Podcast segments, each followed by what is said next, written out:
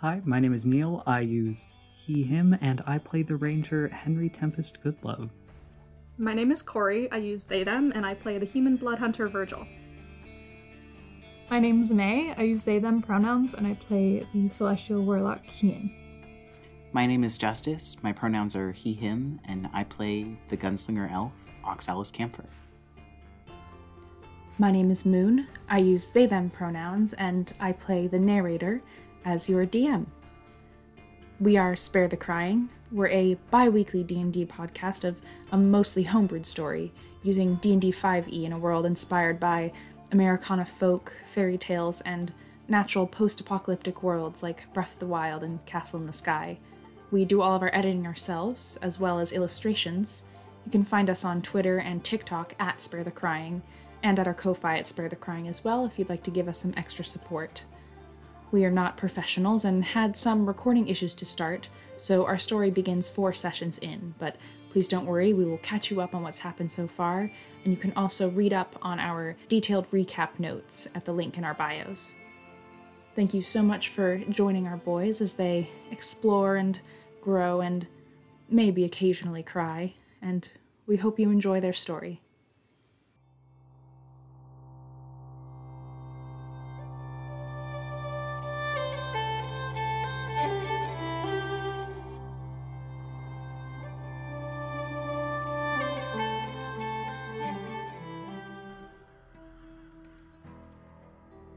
Welcome. Come in. You are late, but don't worry. I'll catch you up to the story of the present. This is a homey tavern we found. Tall columns of dark, knotted woods support the ceiling over our heads and protect us from the rain pouring down outside. Light flickers in the fireplace and protects us from the cold that still remains from a fading winter. At the door, a human woman stands with long red hair pulled back from her eyes to see clearly through the night. And with a sword at her side, she protects us from unwelcome strangers that may pass by. The cows peek in from the open window with fearless curiosity. and The fences that surround them protect from beasts and thieves. Somewhere further outside, the Fey Guardian of Enosh watches and protects us from the cursed lands, the oceans of danger that surround this island of safety. See, 700 years have passed since the end of the, the downfall, or the vengeance, or the end of the past world, whatever you want to call it.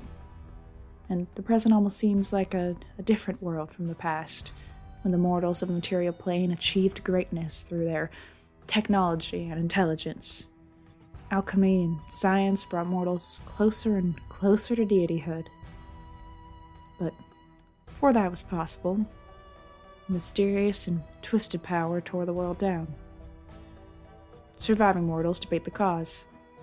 Mortality's own insatiable hunger, angry feying gods fearing competition, the natural way of restoring balance when the material plane furthered itself from the outer planes and the magic that's birthed there. Don't know, and perhaps the reason doesn't matter. The magical technology burned and fell and poisoned the earth. War sparked. People became twisted by greed, and the very earth became aberration. Our world was a wasteland. Downfall stretched over a century. Another hundred years passed by, few survived.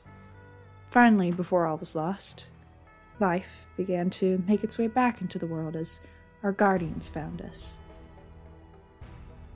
It began with Titania, the ruler of the Feywilds, and Eliak, the celestial of the sun, followed by powerful archfey and stars and moons. They reopened a portal to our plane and, with their power, staved off sections of the oceans of danger to create islands of peace. We call those protective Fey kind guardians, and the land they protect we call their islands. More guardians followed suit as our people dedicated themselves to their service. People found magic again. They reconnected with the gods long cut off from our world. And, of course, they gave to their guardians in whatever way the guardians saw fit. Life is still not what it once was. Islands are distant from each other, and the larger ones tied only by thin ley lines magical connections of weak safety. It is only in the past 150 years or so that train tracks have become tentatively established along these lines, finally bringing the peoples of present together again for exchange in the safest way possible. Is it safe? Not really, but it is the safest. Some peoples reject the protection the Guardians provide. They try to leave into the oceans and form their own communities completely free from the overseeing powers. As far as I know, they are never known to survive. Don't worry about that just now. The dangers of the oceans feel far away here in the present, in the friendly Sunflower Inn. Our guardian in the small town of Enosh is the Brownie Queen, who protects our land in exchange for the simple gift of a bowl of milk or cut of fine cheese every night. And she welcomes the ins and outs of travelers. And who do we see sitting alone in the tavern? Virgil Flores, at your service. I'm a human with brown skin on the shorter side at 5'5. I have blue eyes and black hair, but it's streaked with white. A bit early for my age, I know. I often keep it tucked behind one ear.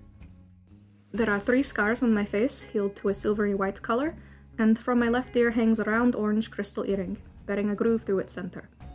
I wear a long sword at my hip and a grey cloak over a quilted blue gambeson.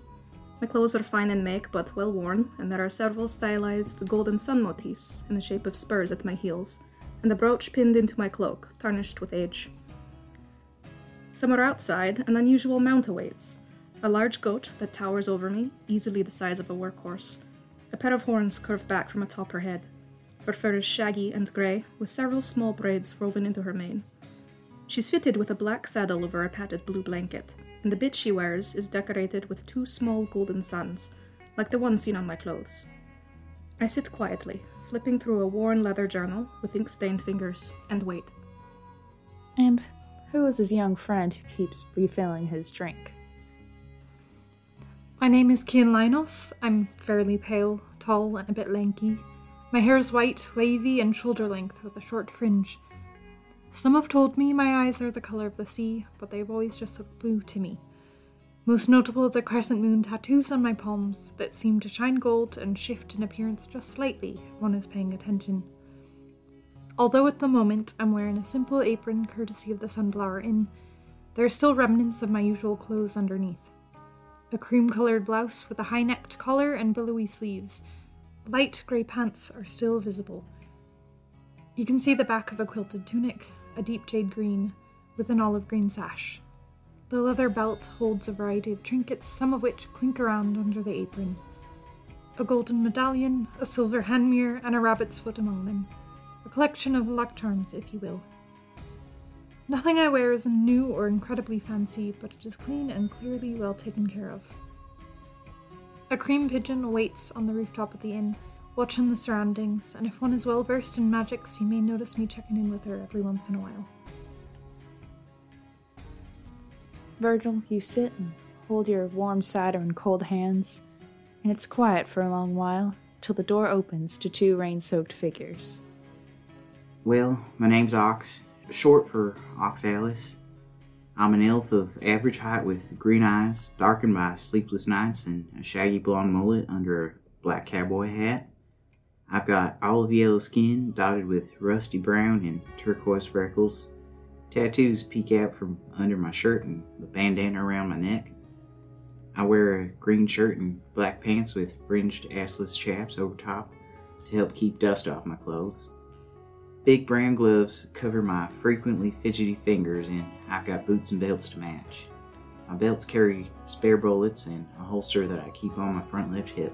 Tinkering with tech and playing with pyrotechnics is a hobby of mine. Might have gotten me into trouble a time or two, but I've been behaving since traveling with my new companions. My name is Henry Tempest Goodlove.